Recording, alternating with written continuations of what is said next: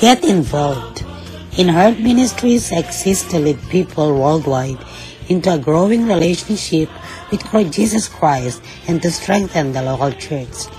As part of our mission, we want to come alongside you with unique resources designed to help you grow closer to God, to encourage, enlighten, and inspire you. We also invite you to join us in reaching millions across the globe with the life-changing message of the gospel. With your prayers and support, there is no limit to what God can accomplish through the ministry of Herd Ministries.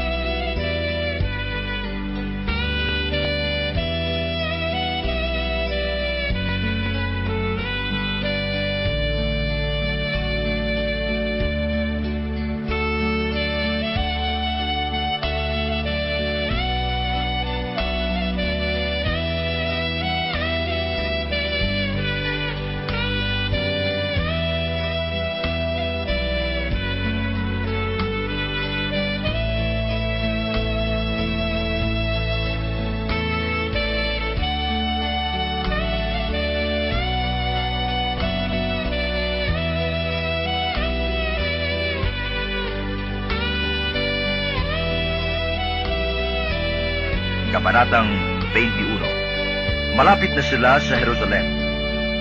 Pagdating nila sa Bethphage, sa bundok ng mga olibo, pinauna ni Jesus ang dalawang alagad. Sinabi niya sa kanila, Pumunta kayo sa susunod na nayon. Makikita ninyo roon ang isang inahing asno na nakatali, kasama ang kaniyang bisiro. Kalagyan ninyo at dalhin dito. Kapag may sumita sa inyo, sabihin ninyong kailangan ng Panginoon at hindi nakikibu iyon. Nangyari ito upang matupad ang sinabi ng propeta. Sabihin ninyo sa lungsod ng Siyon, Masdan mo, dumarating ang iyong hari. Siya'y mapagpakumbaba, nakasakay sa isang asno, sa isang bisiro, bisiro ng isang asno. Lumakad nga ang mga alagad at ginawa ang iniutos ni Jesus.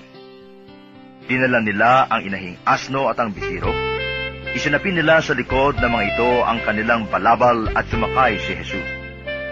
Marami naglatag ng kanilang balabal sa daan. Ang iba namay pumutol ng mga sanga ng kahoy at inilatag din sa daan. Nagsisigawan ang mga taong nauuna at sumusunod sa kaniya. Mabuhay ang anak ni David. Pagpalain ang dumarating sa ngalan ng Panginoon. Purihin ang Diyos. Pagpasok ni Jesus sa Jerusalem, nagulo ang buong lungsod. Sino kaya ito? Tanong nila. Si Jesus, ang propetang taga Nazareth, Galilea. Sagot naman ng karamihan. Pumasok si Jesus sa templo. Ipinagtabuyan niyang palabas ang mga nagbibili at namimili roon. At ipinagtauban ang hapag ng mga mamamalit ng salapi at ang upuan ng mga nagtitinda ng kalapati. Sinabi niya, Nasa saad sa kasulatan, ang aking bahay ay tatawaging bahay panalanginan, ngunit ginawa ninyong pugad ng mga magnanakaw.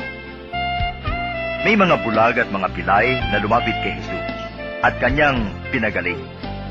Nagalit ang mga punong saserdote at ang mga eskriba nang makita ang mga kababalaghang ginawa niya at ang mga batang sumisigaw sa loob ng templo. Mabuhay ang anak ni David. At sinabi kay Jesus, Naririnig mo ba ang sinasabi nila? Naririnig ko, tugon ni Jesus. Hindi pa ba ninyo nababasa ang ganitong pangungusap sa kasulatan? Mula sa bibig ng mga sanggol at mga pasusuhin ay pinapamutawi mo ang wagas na papuri. Umalis si Jesus at lumabas ng lungsod patungong Bitanya. Doon siya nagpalipas ng gabi. Kinaumagahan, habang pabalik si Jesus sa lungsod, siya'y nagutom. Nakakita siya ng isang puno ng igos sa tabi ng daan at nilapitan ito. Ngunit wala siyang natagpuan kundi mga dahon. Kaya't sinabi niya sa puno ng igos, hindi ka na mamumunga kailanman at pagdakay natuyo ito. Nakita ito ng mga alagad at namangha sila. Paanong natuyo agad ang puno ng igos? Tanong nila. Sumagot si Jesus, tandaan ninyo ito. Kung nananalig kayo sa Diyos at hindi nag-aalinlangan, magagawa rin ninyo ang ginawa ko sa puno ng igos na ito. Hindi lamang iyan. Kung sabihin ninyo sa bundok na ito, umalis ka riyan, tumalon ka sa dagat, mangyayari ang inyong sinabi. At anumang hingin ninyo sa pananalangin ay tatanggapin ninyo kung nananalig kayo. Pumasok si Jesus sa templo. Samantalang nagtuturo siya, lumapit sa kanya ang mga punong saserdote at ang matatanda ng bayan at siya'y tinanong, Ano ang karapatan mong gumawa ng mga bagay na ito? Sino ang nagbigay sa iyo ng karapatang ito? Sumagot si Jesus, Tatanungin ko rin kayo. Kapag sinagot ninyo ako, saka ko naman sasabihin sa inyo kung ano ang karapatan kong gumawa ng mga bagay na ito. Kanino nagmula ang karapatan ni Juan upang magbautismo? Sa Diyos ba o sa tao? At sila'y nag-usap-usap. Kung sabihin natin mula sa Diyos, sasabihin naman niya sa atin, bakit hindi niyo siya pinaniwalaan?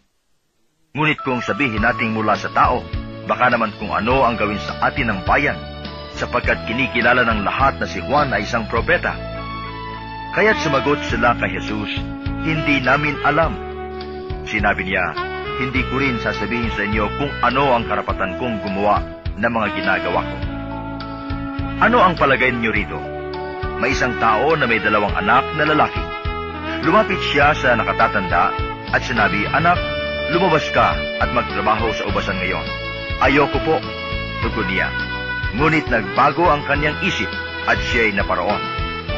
Lumapit din ang ama sa ikalawa at gayon din ang kanyang sinabi, Opo, tugon niya. Ngunit hindi naman naparoon. Sino sa dalawa ang sumunod sa kalooban ng kanyang ama? Ang nakatatanda po. Sagot nila, sinabi sa kanila ni Jesus, sinasabi ko sa inyo, ang mga publikano at masasamang babae na una pa sa inyong pasakop sa paghahari ng Diyos. Sapagkat naparito sa inyo si Juan at ipinakilala ang matuwid na pamumuhay at hindi niyo siya pinaniwalaan. Ngunit pinaniniwalaan siya ng mga publikano at ng masasamang babae. Nakita niyo ito, subalit hindi pa rin kayo nagsisi at naniwala sa Kanya. Pakinggan ninyo ang isa pang talinghaga. May isang taong nagtanim ng ubas sa kanyang bukid at ito'y binakura niya. Gumawa siya roon ng pisaan ng ubas at nagtayo ng isang mataas na bantayan. Pagkatapos, kanyang iniwan sa mga kasama ang ubasan at siya nagtungo sa ibang lupain. Nang dumating ang panahon ng pitasan, pinapunta ng may-ari ng ubasan ang kanyang mga alipin upang kunin ng mga kasama ang kanyang kaparte. Ngunit sinunggaban ng mga kasama ang mga alipin. Binugbog nila ang isa, pinatay ang ikalawa, at pinato naman ang ikatlo. Pinapunta uli ng may-ari ang mas maraming alipin. Ngunit gayon din ang ginawa ng mga kasama sa mga ito. Sa kahuli-huli ay pinapunta niya ang kanyang anak na lalaki. Igagalang nila ang aking anak, wika niya sa sarili. Ngunit nang makita ng mga kasama ang anak, sila'y nag-usap-usap. Ito ang tagapagmana. Hali kayo. Patayin natin nang mapasa atin ang kanyang mamanahin. Kaya't siya'y sinunggaban nila, inilabas sa ubasan at pinatay. Pagbalik ng may-ari ng ubasan, ano kaya ang gagawin niya sa mga kasamang iyon? Sumagot sila, lilipulin niya ang mga buhong iyan at paalagaan ng ubasan sa ibang kasama na magbibigay sa kanya ng kaparte sa panahon ng pamimitas. Tinanong sila ni Jesus, hindi pa ba ninyo nababasa ang talatang ito sa kasulatan? Ang batong itinakwil ng mga tagapagtayo ng bahay ang siya naging batong panulukan. Ginawa ito ng Panginoon at ito'y kahanga-hanga. Kaya nga, sinasabi ko sa inyo, hindi na kayo ang paghaharian ng Diyos, kundi ang bansang maglilingkod sa Kanya ng tapat. Ang bumagsak sa batong ito ay magkakadurog-durog at magkakaluray-luray ang mabagsakan nito. Narinig ng mga punong saserdote at ng mga pariseo ang mga taninghaga ni Jesus at naunawaan nilang sila ang pinatatamaan niya. Tatakpin sana nila siya, ngunit natakot sila sa mga tao sapagkat kinikilala ng mga ito na propeta si Jesus. Kabanatang 22 Muli nagsalita sa kanila si Jesus sa pamamagitan ng talinghaga. Sinabi niya, ang paghahari ng Diyos ay katulad nito. Naghandog ng isang piging ang isang hari sa kasal ng kanyang anak na lalaki. Sinugo niya ang kanyang mga alipin upang tawagin ang mga inanyayahan, ngunit ayaw nilang dumalo. Muli siyang nagsugo ng ibang mga alipin at kanyang pinagpilinan. Sabihin ninyo sa mga inanyayahan na naihanda ko na ang aking biging. Napatay na ang mga baka at mga pinatabang guya. At handa na ang lahat ng bagay. Halina kayo sa piging. Ngunit hindi ito pinansin ng mga inanyayahan. Humayo sila sa kani-kanilang lakad. Ang isa'y sa kanyang bukid at sa kanyang pangangalakal naman ang isa. Sinunggaban naman ng iba ang mga alipin, hinamak at pinatay. Galit na galit ang hari.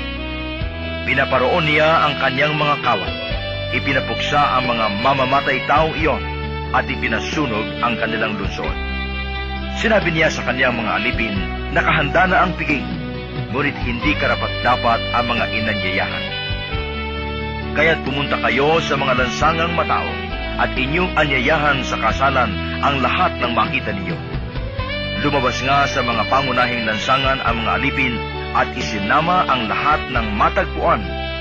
Masama't mabubuti. Ano pat na puno na mga panauhin ang bulwagang pangkasalan.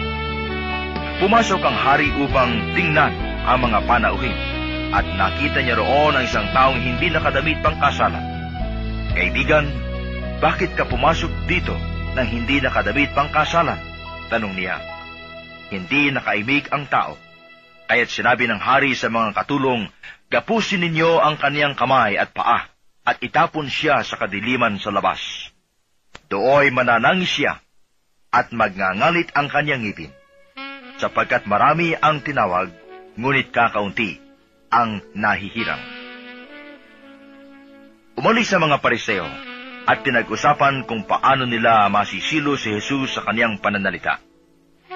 Kaya pinapunta nila sa kanya ang ilan sa kanilang mga alagad, kasama ang ilang tauhan ni Herodes. Sinabi nila, Guro, nalalaman namin kayo'y tapat, at itinuturo ninyo ng buong katotohanan ang ibig ng Diyos na gawin ng mga tao. Wala kayong pinangingimian, sapagkat pareho ang pagtingin ninyo sa tao. Ano po ang palagay ninyo? Na ayon ba sa kautusan na bumuwis sa Cesar o sa hindi? Ngunit batid ni Jesus ang kanilang masamang layon, kaya't sinabi niya, Kayong mapagpaimbabaw, bakit ibig niyo akong suluin? Akin na ang salaping pambuwis. At siya'y binigyan nila ng isang denaryo. Kaninong larawan at pangalan ang nakaukit dito? Tanong ni Jesus. Sa Cesar po. Tugon nila. At sinabi niya sa kanila, Kung gayon, ibigay ninyo sa Cesar ang sa Cesar at sa Diyos ang sa Diyos. Namangha sila nang marinig ito at sila'y umalis. Nang araw ding yaon ay lumapit kay Jesus ang ilang Saduseo, mga taong naninindigan na hindi muling bubuhayin ang mga patay. Sinabi nila, Guro, itinuro po ni Moises na kung mamatay na walang anak ang isang lalaki, ang kanyang kapatid ay dapat pakasal sa balot upang magkaanak sila para sa namatay. Noon po ay may pitong magkakapatid na lalaki rito sa amin. Nag-asawa ang panganay at namatay na walang anak, kaya naiwan ang kanyang asawa sa kanyang kapatid. Gayun din na nangyari sa pangalawa, sa pangatlo hanggang sa pampito. Pagkamatay nilang lahat, namatay naman ang babae. Ngayon, sino po sa pito ang magiging asawa niya sa muling pagkabuhay, yaong siya'y napangasawa nilang lahat? Sumagot si Jesus, Maling-mali kayo. Palibhasay din ninyo alam ang mga kasulatan ni ang kapangyarihan ng Diyos. Sapagkat sa muling pagkabuhay, ang mga tao'y hindi na mag-aasawa, sila ay magiging tulad ng mga anghel sa langit. Tungkol naman sa muling pagkabuhay ng mga patay, hindi pa ba ninyo nababasa sa kasulatan ang sinabi sa inyo ng Diyos? Sinabi niya, Ako ang Diyos ni Abraham, Diyos ni Isaac, at Diyos ni Jacob.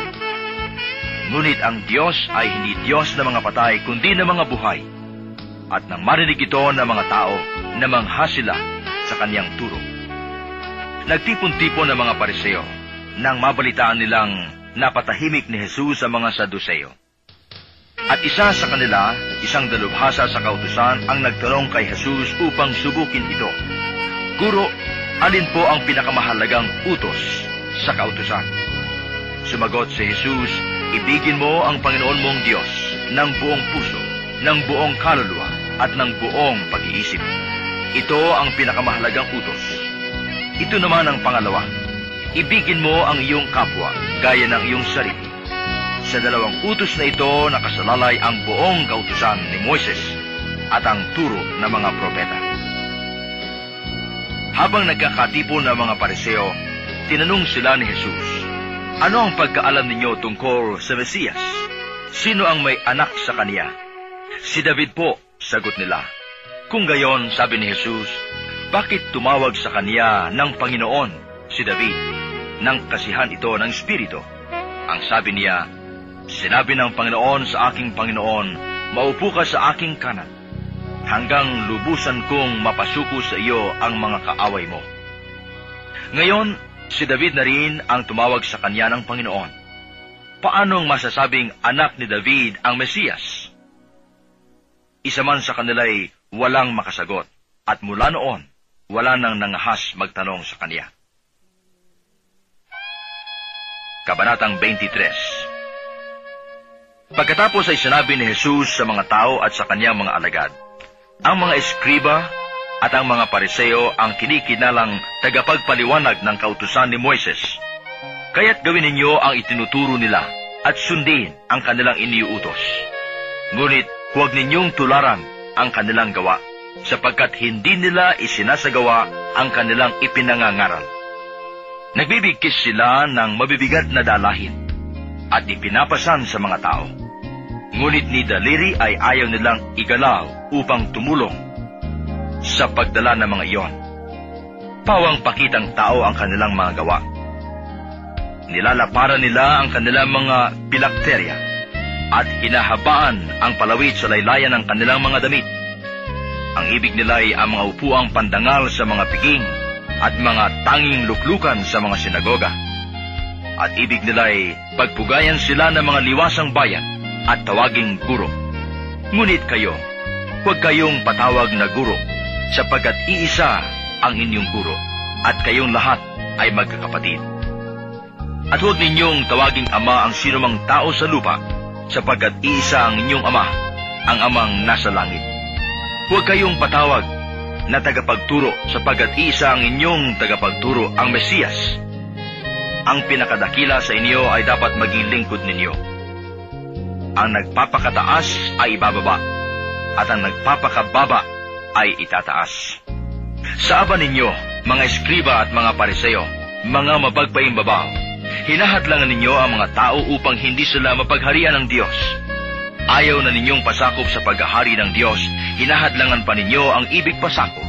Sa aba ninyo, mga eskriba at mga pariseo, mga mapagpaimbabaw, inuubos ninyo ang kabuhayan ng mga babaeng palo, at ang sinasangkalan ninyo'y ang pagdarasal ng mahaba, dahil dito'y lalupang bibigat ang parusa sa inyo. Sa aba ninyo, mga eskriba at mga pariseo, mga mapagpaimbabaw, nilalakbay ninyo ang karagatan at kinagalugad ang buong daigdig. Makahikayat lamang kayo ng kahit isang hintil sa pananampalatayang Hudyo. At kung mahikayat na'y ginagawa ninyong masahol pa kaysa inyo, kaya't nagiging ibayo ang dahilan para siya'y parusahan sa impyerno. Sa aba ninyo, mga bulag na taga-akay, itinuturo ninyo na kung ipanumpa ninuman ang templo, walang anuman ito. Ngunit kung ang ipanumpa ay ang ginto ng templo, dapat niyang tuparin ang kaniyang sumpa. Mga bulag, mga hangal, alin ang mas mahalaga, ang ginto o ang templong nagpapabanal sa ginto? Sinasabi rin ninyo na kung ipanumpa ninuman ang dambana, walang anuman ito.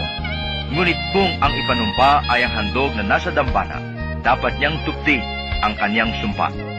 Mga bulag, alin ba ang mas mahalaga? Ang handog o ang dambanang nagpapabanal sa handog? Kaya nga, kapag ipinanumpa ni Numan ang dambana, ipinanunumpa ni Ayon at ang lahat ng handog na naroon. Kapag ipinanumpa ni Numan ang templo, ipinanunumpa niya iyon at ang tumatahan doon. At kapag ipinanumpa ni Numan ang langit, ipinanunumpa niya ang trono ng Diyos at ang nakaluklok doon. Sa aba ninyo, mga eskriba at mga pariseo, mga mapagpaimbabaw, ibinibigay ninyo ang ikapu ng gulaying walang halaga. Ngunit, kinaliligtaan ninyong isagawa ang lalong mahalagang aral sa kautusan. Ang katarungan, ang pagkahabag, at ang katapatan. Tamang gawin ninyo ang mga ito, ngunit huwag naman ninyong kaliligtaang gawin ang iba. Mga bulag na taga-akay, Sinasala ninyo ang niknik sa inyong inumin, ngunit nilulunok ninyo ang kamelyo. Sa aba ninyo, mga eskriba at mga pariseo, mga mapagpaimbabaw, nililinis ninyo ang labas ng tasa at ng pinggan, ngunit ang loob ninyo'y puno na mga nahuthut ninyo dahil sa kasakiman at pagsasamantala. Bulag na pariseo, linisin mo muna ang mga nasa loob ng tasa at ng pinggan, at magiging malinis din ang labas nito. Sa aba ninyo mga eskriba at mga pariseo, mga mapagpaimbabaw, ang katulad ninyo'y mga libingang pinaputi, magaganda sa labas, ngunit sa loob ay puno ng kabulukan at buto ng mga patay. Ganyang-ganyan kayo. Sa paningin ng tao'y mabubuti kayo, ngunit ang totoo, punong-puno kayo ng pagpapaimbabaw at kasamaan. Sa aba ninyo, mga eskriba at mga pariseo, mga mapagpaimbabaw. Ipinagtatayo ninyo na mga libingan ang mga propeta, at ginagayakan ang mga puntod ng mga taong namuhay ng matuwid.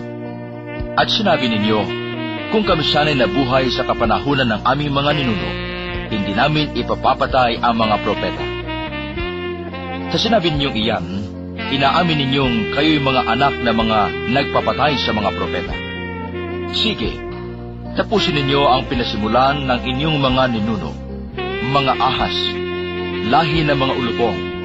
Hindi kayo makaiiwas na maparusahan sa impyerno. Kaya nga, magsusugo ako sa inyo ng mga propeta, mga pantas at mga eskriba.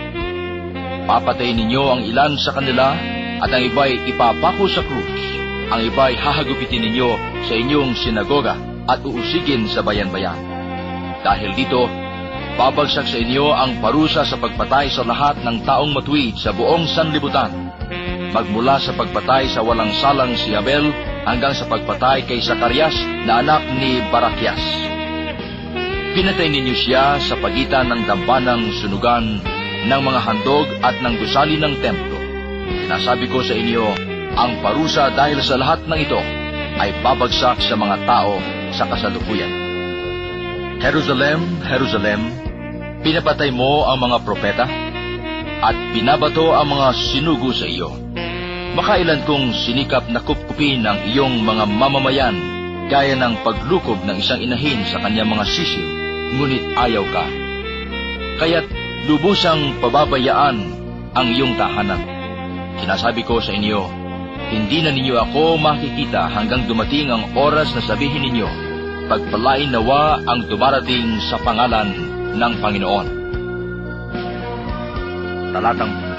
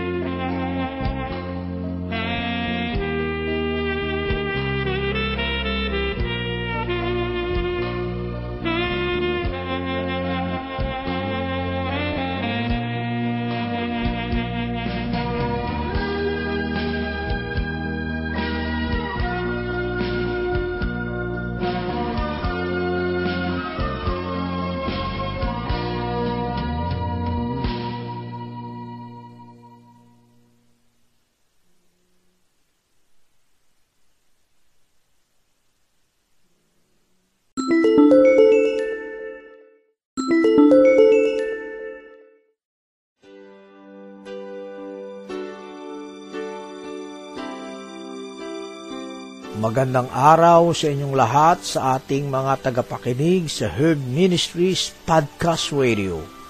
Ito po ang inyong lingkod, si Kuya Roland, ang Executive Director ng Herb Ministries.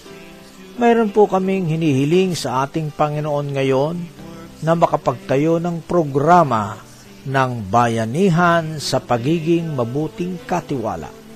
Ang programa na ito ay naglalayo na tumulong sa ating mga kababayan sa Pilipinas, sa ating mga kababayan na mga mahihirap o yung mga poorest of the poor. Di kaila sa inyo na sa kasalukuyang COVID-19 pandemic ay sila ang mas naapektuhan sapagkat wala silang kakayahan na ipagtanggol ang kanilang kalagayan sa usaping pangkabuhayan.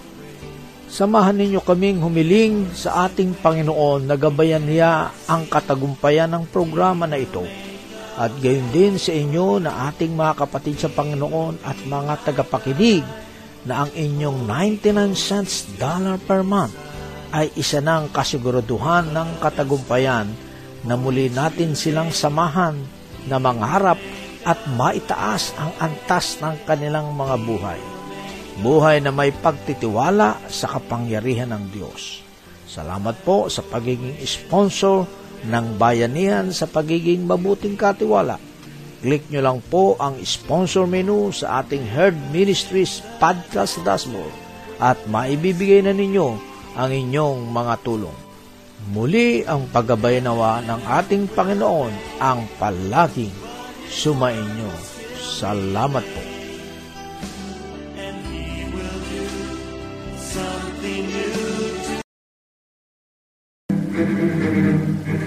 Herd Ministries Podcast Radio. Nadidinig ang inyong mga boses.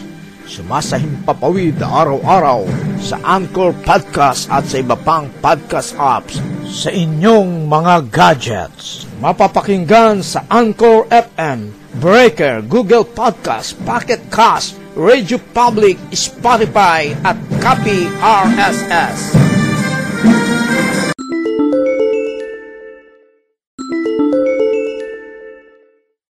Magsisimula na. Tandaan ninyo, magaganap ang lahat ng ito bago mamatay ang mga taong nabubuhay ngayon. Mawawala ang langit at ang lupa, ngunit ang mga salita ko'y hindi magkakabula.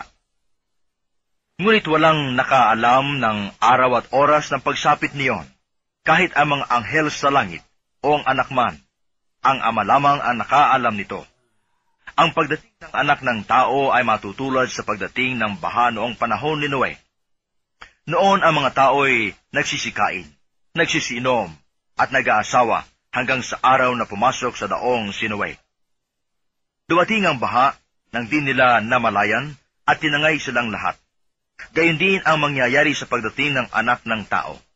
Sa panahong iyon, may dalawang lalaking gumagawa sa bukid. Kukunin ang isa at iiwan ang isa may dalawang babaeng magkasamang gumigiling. Kukunin ang isa at iiwan ang isa.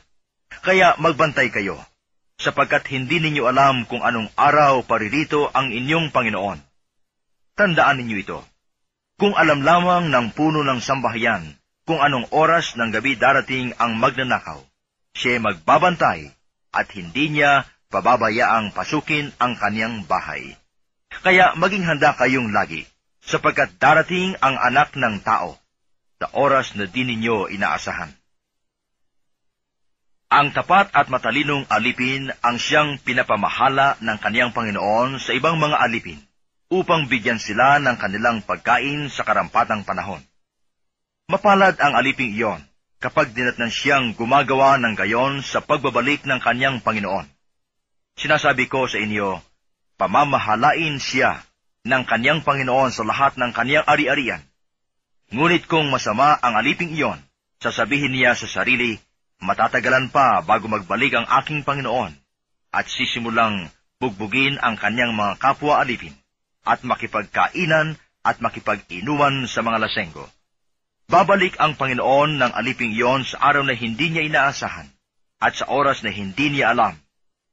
Buong higpit na parurusahan siya ng Panginoon at isasama sa mga mapagpaimbabaw. Dooy tatangi siya at magngangalit ang kanyang ngipin. Kabanatang 25 Dito may tutulad ang pagpasok sa kaharian ng Diyos. May sampung dalagang lumabas upang sumalubong sa lalaking ikakasal. Bawat isa ay may dalang ilawan. Ang lima sa kanila'y hangal at ang limay matalino. Ang mga hangal ay nagdala ng kanila mga ilawan, ngunit hindi nagbaon ng langis. Subalit ang matalino'y nagdala ng langis bukod pa sa nasa kanilang ilawan. Nabalam ng dating ang lalaking ikakasal, kaya't inantok silang lahat at nakatulog. Ngunit ng hating gabi na'y may sumigaw, narito na ang lalaking ikakasal, salubungin ninyo. Agad nagbangon ang sampung dalaga at inayos ang kanilang ilawan. Sinabi ng mga hangal sa matatalino, Bigyan naman ninyo kami ng kaunting langis. Aandap-andap na ang aming mga ilawan eh. Baka hindi magkasi ito sa ating lahat. tugon ng matatalino. Mabuti pa'y pumunta muna kayo sa nagtitinda at bumili ng para sa inyo. Kaya't lumakad ang limang hangal na dalaga. Samantalang bumibili sila, dumating ang lalaking ikakasal. Ang limang nakahanda ay kasama niyang pumasok sa kasalan at ipinilid ang pinto. Pagkatapos, dumating naman ang limang hangal na dalaga. Panginoon, papasukin po ninyo kami, sigaw nila. Ngunit tumugon siya, sinasabi ko sa inyo, hindi ko kayo nakikilala. Kaya magbantay kayo, sapagkat hindi ninyo alam ang araw ni ang oras. Ang paghahari ng Diyos ay may tutulad dito. May isang taong maglalakbay, kaya tinawag niya ang kanyang mga alipin at ipinagkatiwala sa kanila ang kanyang ari-arian. Binigyan niya ng salapi ang bawat isa ayon sa kanya-kanyang kakayahan. Binigyan niya ang isa ng limang libong piso, ang isa na may dalawang libong piso, at ang isa pa'y isang libong piso. Pagkatapos, siya'y umalis. Kumayo agad ang tumanggap ng limang libong piso at ipinangalakal iyon, at nagtubo siya ng limang libong piso. Gayon din naman ang tumanggap ng dalawang libong piso ay nagtubo ng dalawang libong piso. Ngunit ang tumanggap ng isang libong piso ay humukay sa lupa at itinago ang salapi ng kaniyang Panginoon.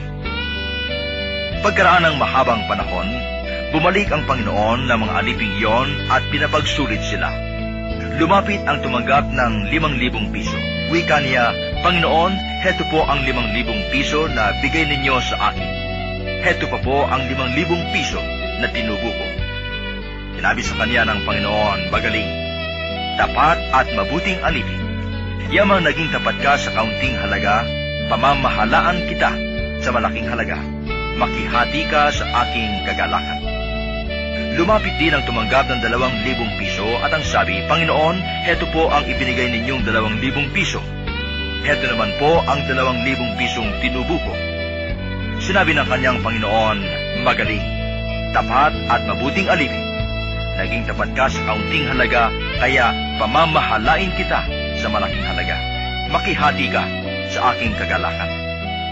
At lumapit naman ang tumanggap ng isang libong piso. Alam ko kung kayo'y mahigpit, Aniya. Gumagapas kayo sa hindi ninyo tinamnan at nag-aani sa hindi ninyo hinasikan. Natakot po ako, kaya't ibinaon ko sa lupa ang inyong salapi. Heto na po ang isang libong piso ninyo. Masama at tamad na alipin, tugon ng kanyang Panginoon. Alam mo palang gumagapas ako sa hindi ko tinamnan at nag-aani sa hindi ko hinasikan. Bakit hindi mo iyan inilagak sa bangko? Di sana'y may nakuha kong tubo ngayon. Kunin ninyo sa kanya ang isang libong piso at ibigay sa may sampung libong piso. Sapagkat ang mayroon ay bibigyan pa at mananagana. Ngunit ang wala kahit ang kakaunting nasa kaniya ay kukunin pa. Itapon ninyo sa kadiliman sa labas ng ang aliping walang kabuluhan. Dooy tatangis siya at magngangalit ang kaniyang ngipin. Darating ang anak ng tao bilang hari, kasama ang lahat ng anghel, at luluklok sa kaniyang maringal na trono. Sa panahong iyon, matitipon sa harapan niya ang lahat ng tao. Sila'y pagbubukod-bukurin niya, tulad ng ginagawa ng pastol sa mga tupa at mga kambing. Ilalagay niya sa kaniyang kanan ang mga tupa at sa kaliwa ang mga kambing. At sasabihin ng hari sa mga nasa kanan, Hali kayo, mga pinagpala ng aking ama. Pumasok na kayo at manirahan sa kahariang inihanda para sa inyo mula pa ng likhain ang sanglibutan. Sapagkat kayo'y nagutom at inyong pinakain, nauhaw at inyong pinainom. Ako'y isang dayuhan at inyong pinatuloy. Ako'y walang may suot at inyong pinaramtan. Nagkasakit at inyong dinalaw. Ako'y nabilanggo at inyong pinuntahan. Sasagot ang mga matuwid, Panginoon, kailan po namin kayo nakitang nagutom at aming pinakain o nauhaw at aming pinainom? Kailan po kayo naging dayuhan at aming pinatuloy o kaya'y walang maisuot at aming pinaramtan? At kailan po namin kayo nakitang may sakit o nasa bilangguan at aming dinalaw? Sasabihin ng hari, sinasabi ko sa inyo, nang gawin niyo ito sa pinakahamak sa mga kapatid kong ito, ito ay sa akin ninyo ginawa. At sasabihin naman niya sa mga nasa kaliwa, Lumayo kayo sa akin, mga sinumpa. Kayo'y pasaapoy na di mamamatay, na inihanda para sa Diablo at sa kanyang mga kampo. Sapagkat ako'y nagutom at hindi ninyo pinakain, nauhaw at hindi ninyo pinainom. Ako'y naging isang dayuhan at hindi ninyo pinatuloy. Ako'y nawala ng may suot at hindi ninyo pinaramtan. Ako'y may sakit at nasa bilangguan at hindi ninyo dinalaw. At sasagot din sila, Panginoon, kailan po namin kayo nakitang nagutom, nauhaw, naging dayuhan, nawalan ng may suot, may sakit o nasa bilangguan, at hindi namin kayo pinaglingkuran. At sasabihin sa kanila ng hari, sinasabi ko sa inyo, nang pagkaitan ninyo ng tulong ang pinakahamak sa mga ito, ako ang inyong pinagkaita. Itataboy ang mga ito sa kaparusahang walang hanggan, ngunit ang mga matwi ay tatanggap ng buhay na walang hanggan.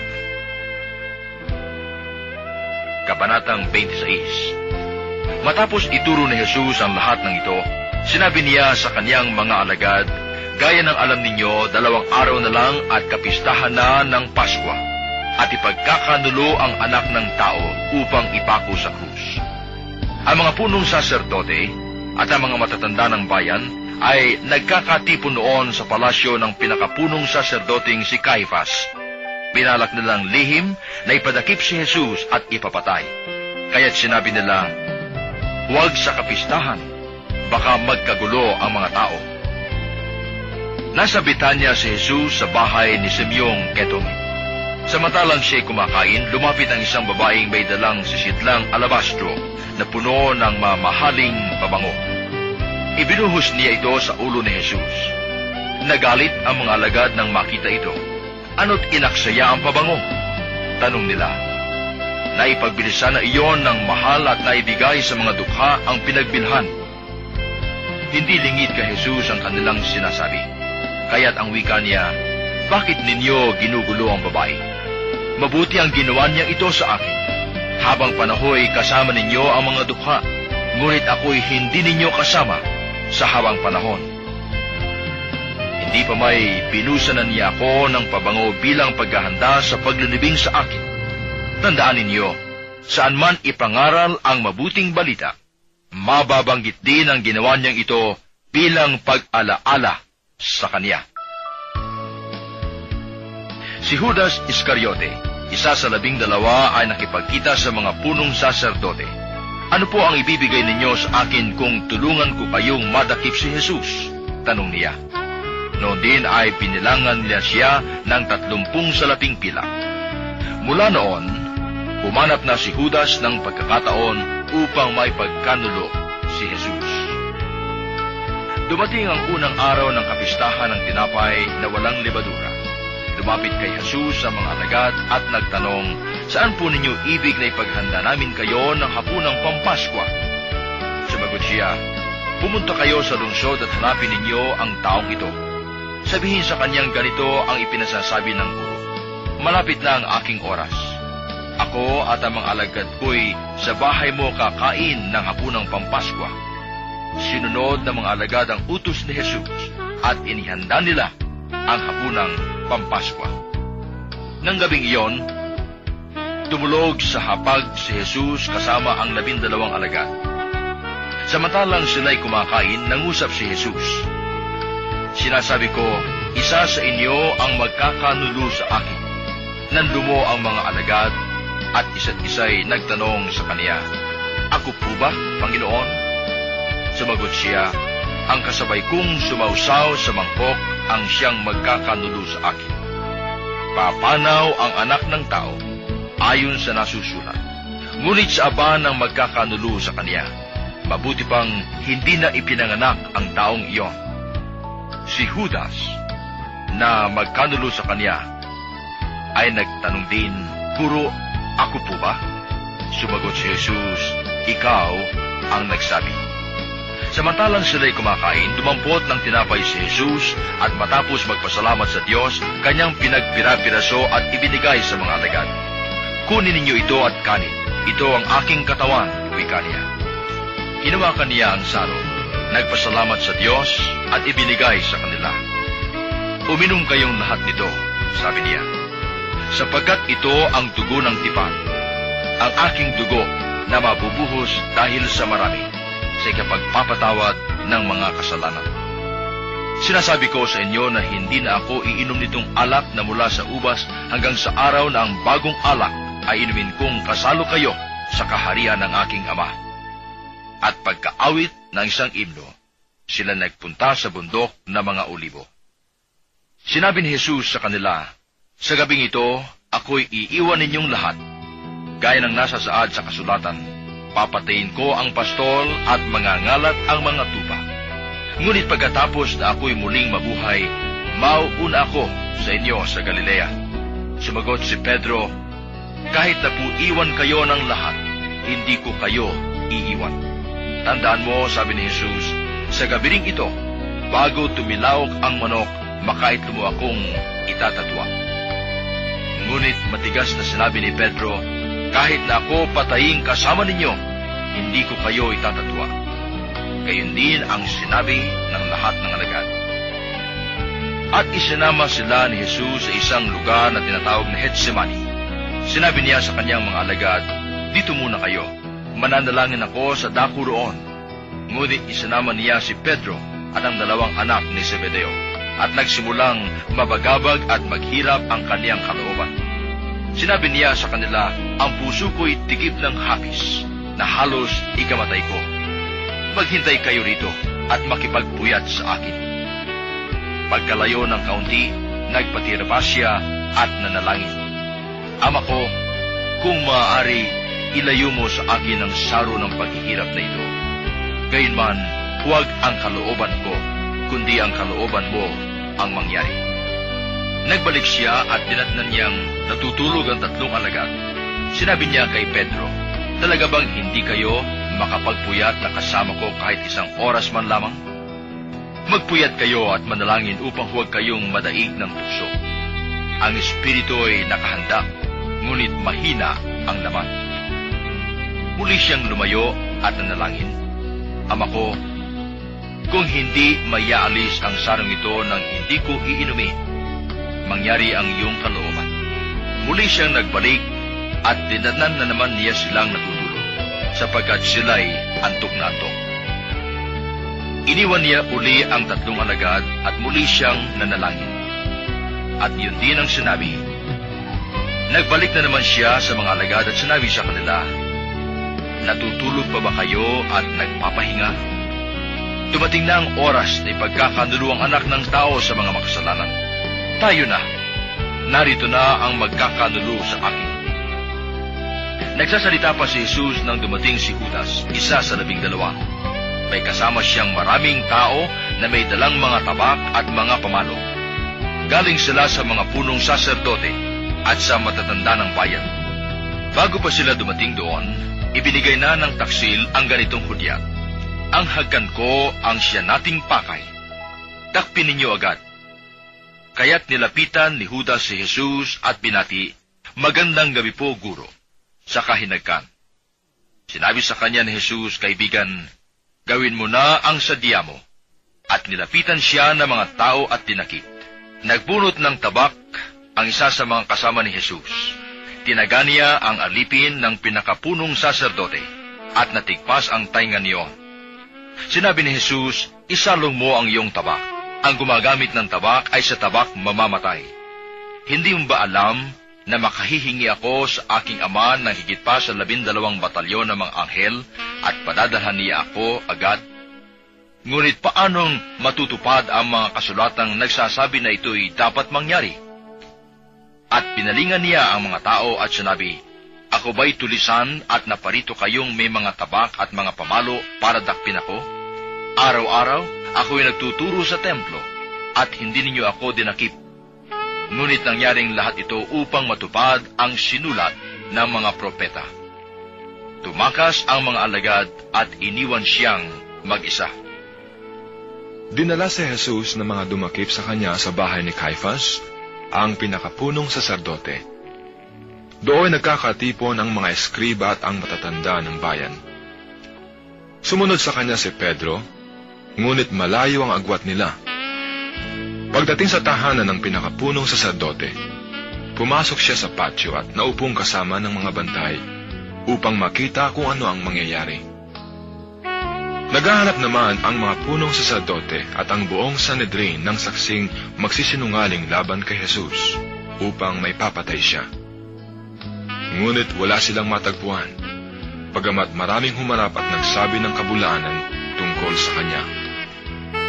Sa wakas, may dalawang humarap at nagsabi, Sinabi ng taong ito na gigibain niya ang templo at muling itatayo sa loob ng tatlong araw.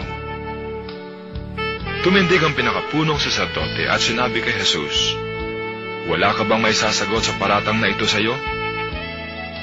Ngunit hindi umimik si Jesus. At sinabi sa kanya ng pinakapunong saserdote, Iniuutos ko sa iyo, sabihin mo sa amin sa ngalan ng Diyos na buhay, kung ikaw ang Mesyas, ang anak ng Diyos. Sumagot si Jesus, Kayo na ang nagsabi, Ngunit sinasabi ko sa inyo, mula ngayon ay makikita ninyo ang anak ng taong nakaupo sa kanan ng makapangyarihan at dumarating na nasa alapap ng langit. Nang marinig ito ng pinakapunong saserdote, winahak niya ang sariling kasuotan at sinabi, Ito'y kalapastanganan sa Diyos. Hindi na natin kailangan ang mga saksi. Narinig ninyo ang kanyang paglapastangan sa Diyos. Ano sa palagay ninyo? Sumagot sila, dapat siyang mamatay. Siya ay nilura nila sa mukha at pinagsusuntok.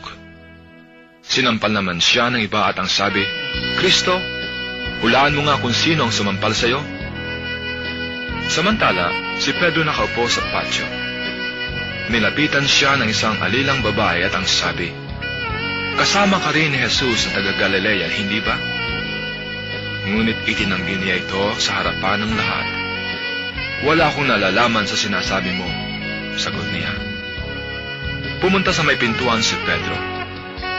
Nakita siya ng isa pang anilang babae at sinabi sa mga naroon, Ang lalaking ito'y kasama ni Jesus sa taga Nazaret. Muli siyang tumanggi.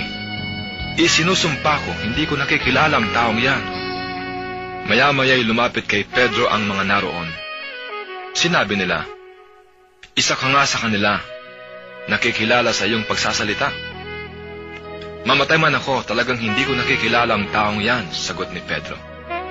Siya namang pagtilaok ng manok. At naalaala ni Pedro ang sabi ni Jesus, Bago tumilaok ang manok, makaitlo mo kong itatatwa. Lumabas siya at nanangis ng buong kapaitan. Kapitulo 27 Kinaumagahan, nagpulong ang mga punong saserdote at mga matatanda ng bayan kung paano may papapatay si Jesus. Iginapos nila siya at tinala kay Gobernador Pilato. Nang makita ni Judas na si Jesus ay hinatulang mamatay, nagsisi siya at isinauli sa mga punong saserdote at sa mga matatanda ng bayan ang tatlumpong salaping pilak. Sinabi niya, Nagkasala ako. Ipinagkanulo ko ang taong walang sala Anong pakialam namin? Bahala ka, sagot nila. Inihagis ni Judas ang mga salaping pilak sa loob ng templo, saka siya umalis at nagbigti.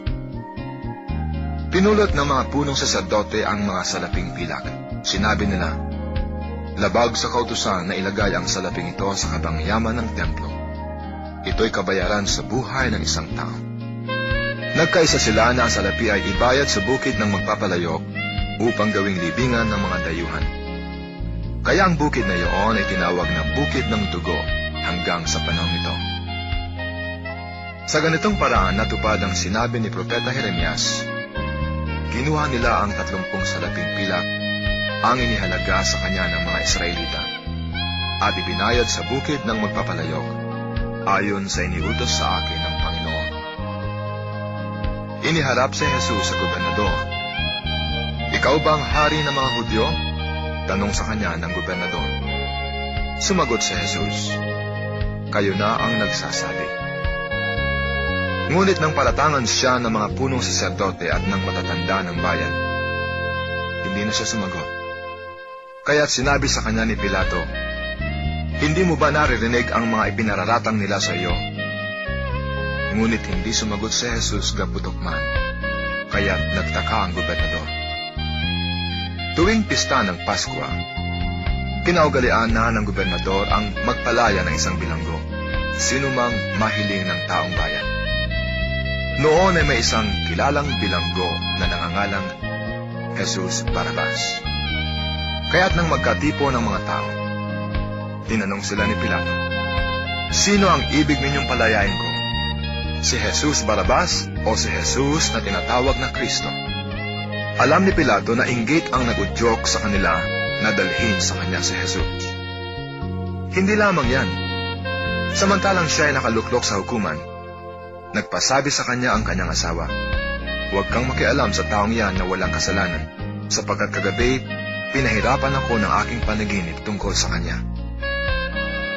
Ang mga tao na may sinusula ng mga punong saserdote at ng matatanda ng bayan na hilingin kay Pilato na si Barabas ang palayain at si Jesus ay ipapatay. Muli silang tinanong ng gobernador, Sino sa dalawa ang ibig ninyong palayain ko? Si Barabas po, sagot nila.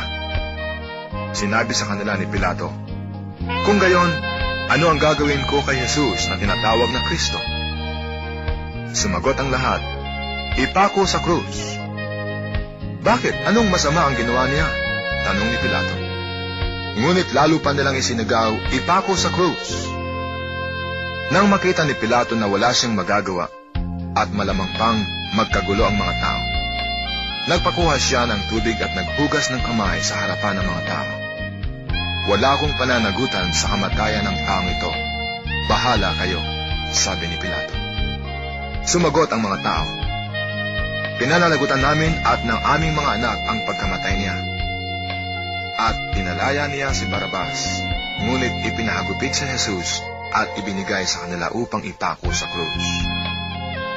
Si Jesus ay dinala ng mga kawan ng gobernador sa pretorio at nagkatipo ng buong batalyon sa paligid niya. Hinubaran nila siya at sinuotan ng isang balabal na pulang-pula. Naglikaw sila ng halamang matinik at ipinutong sa kanya saka pinapaghawak ng isang tambo sa kanyang kanang kamay, at palipak siyang niluhod-luhuran at pinati. Mabuhay ang hari ng mga Hudyo. Siya ay pinagluluran. Kinuha nila ang tambo at siya ay pinaghahampas sa ulo. At matapos kutsain, kanilang inalisan siya ng balabal, sinuotan ng sariling damit, at inilabas upang ipako sa krus. Paglabas nila ng lungsod, Kanilang nakita ang isang lalaking nangangalang Simon, isang taga Sirene. Pilit nilang ipinapasan sa kanya ang krus ni Jesus.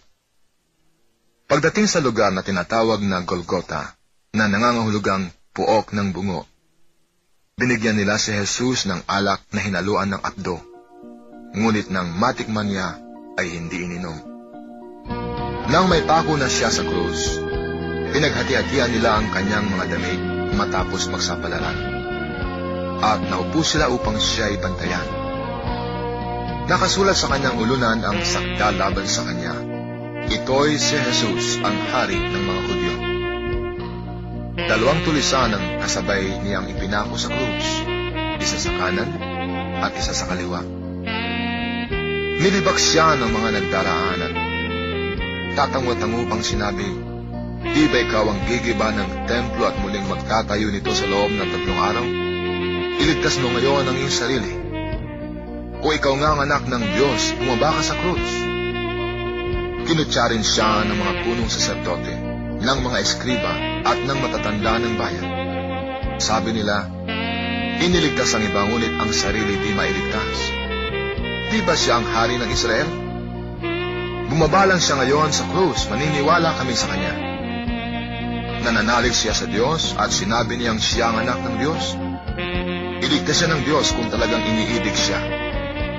At inalipusta rin siya ng mga tulisang ipinakong kasabay niya. Mula sa tanghaling tapat hanggang sa ikatlo ng hapon ay nagdilim ang buong lupain. Nang mag-iikatlo na ng hapon, sumigaw si Jesus, Eli, Eli, lama sabachthani. Ibig sabihin, Diyos ko, Diyos ko, bakit mo ako pinabayaan? Narinig ito ng ilan sa mga nakatayo roon at sinabi nila, tinatawag niya si Elias. Agad tumakbo ang isa sa kanila at kumuha ng espongha, tinigmak ng maasim na alak, inilagay sa dulo ng isang tambo at ipinasipsip kay Jesus. Ngunit sinabi naman ng iba, Hintay muna, tingnan natin kung darating si Elias upang iligtas siya. Muling sumigaw si Jesus at nalagutan ng hininga. Biglang napunit sa gitna ang tabing ng templo mula sa itaas hanggang sa ibaba. Nayanig ang lupa, nagbitak ang mga bato. Nabuksan ang mga libingan at nabuhay ang maraming banal na namatay na. Lumabas sila ng libingan at nang muling mabuhay si Jesus, sila'y pumasok sa banal na lungsod at nakita roon ang marami. Nasindak ang kapitan at ang mga kawal na nagbabantay kay Jesus nang maramdaman nila ang lindol at masaksihan ng lahat ng nangyari. Tunay na ito'y anak ng Diyos, sabi nila. Naroon din ang maraming babaeng nakatanaw mula sa malayo. Mula pa sa Galilea ay sumusunod na sila kay Jesus at naglilingkod sa Kanya. Kabilang sa kanila si Maria Magdalena, si Mariang ina ni Santiago at ni Jose, at ang asawa ni Zebedeo. Bago magtakip silim, dumating ang isang mayamang taga-Arimatea na ang nalay Jose. Siya ay alagad din ni Jesus. Lumapit siya kay Pilato at hiningi ang bangkay ni Jesus. Iniutos naman ni Pilato na ibigay ito sa kanya. Kaya't kinuha ni Jose ang bangkay at binalot ng bagong kayong lino. Inilagay niya ito sa sariling libingan na di pa nalalaunang ipinauka niya sa bato. Pagkatapos, iginulong niya sa pintuan nito ang isang malaking bato, saka umalis.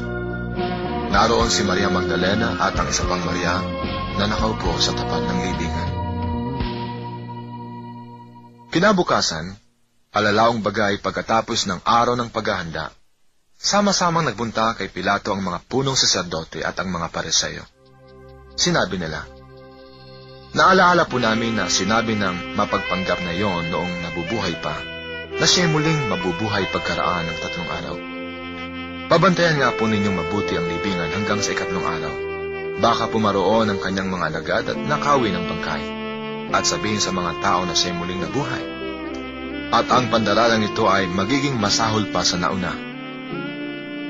Sinabi sa kanila ni Pilato, Kumuha kayo ng mga kawal at pabantayang mabuti ang libingan. Kaya't pumaroon sila at nilagyan ng tatak ang bato at pinabantayan ng libingan upang matiyak nilang di ito pakikialaman ni naman. Kapitulo 28 Makaraan ang araw ng pamamahinga, pagbubukang liwayway ng unang araw ng Sanlinggo. Pumunta sa libingan ni Jesus si Maria Magdalena at ang isa pang Maria. Biglang lumindol ng malakas. Bumaba mula sa langit ang isang anghel ng Panginoon. Iginulong ang batong nakatakip sa libingan at naupo sa ibabaw niyon. Ang kanyang mukha ay nakasisilaw na parang kidlat at kasimputi ng busilak ang kanyang gabi. Nanginig sa takot ang mga bantay at nabulagtang animoy patay nang makita ang anghel. Ngunit sinabi nito sa mga babae, Huwag kayong matakot. Alam kong hinahanap ninyo si Jesus na ipinako sa krus. Wala na siya rito, sapagkat siya ay muling nabuhay tulad ng kanyang sinabi. Halika kayo, tingnan ninyo ang pinaglagyan sa kanya. Lumagad na kayo at ibalita sa kanyang mga lagad na siya muling nabuhay at mauuna sa Galilea. Makikita ninyo siya roon. Tandaan ninyo ang sinabi ko sa inyo. At dali-dali silang umalis ng libingan. Pinagharian sila ng magkahalong takot at galak at patakbong nagpunta sa mga lagad upang ibalita ang nangyari. Ngunit sinalubong sila ni Jesus at pinati at lumapit sila. Niyakap ang kanyang paha at sinamba siya. Sinabi sa kanila ni Jesus, Huwag kayong matakot. Umayo kayo at sabihin sa mga kapatid ko na pumunta sila sa Galilea at makikita nila ako roon. Pagkaalis ng mga babae, pumunta naman sa lungsod ang ilan sa mga kawan na nagbabantay sa libingan at ibinalita sa mga punong saserdote ang lahat ng nangyari. Nagtipon-tipon ng mga ito at matapos makipagpulong sa matatanda ng bayan, sinuhulan ng malaki ang mga kawan. At inutusan sila na ganito ang ipamalita. Samantalang natutulog kami kagabi, naparito ang kanyang mga alagad at ninakaw ang bangkay. Sinabi pa nila, Huwag kayong mag-alaala. Makarating man ito sa gobernador. Kami ang bahala.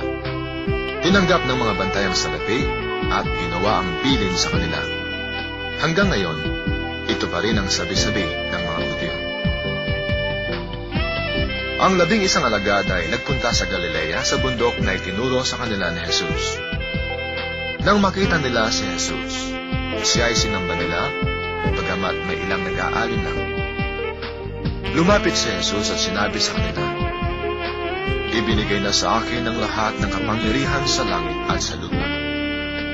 Kaya humayo kayo at gawin ninyong alagad ko ang lahat ng bansa. Bautisman ninyo sila sa ngalan ng Ama at ng Anak at ng Espiritu Santo. At turuang sumunod sa lahat ng ipinag-uutos ko sa inyo. Tandaan ninyo, ako'y laging kasama ninyo hanggang sa katapusan ng sanlibutan.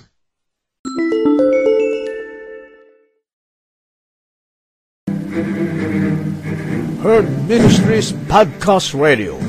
Nadidinig ang inyong mga boses. Sumasahimpapawid araw-araw sa Anchor Podcast at sa iba pang podcast apps sa inyong mga gadgets. Mapapakinggan sa Anchor FM, Breaker, Google Podcast, Pocket Cast, Radio Public, Spotify at Copy RSS.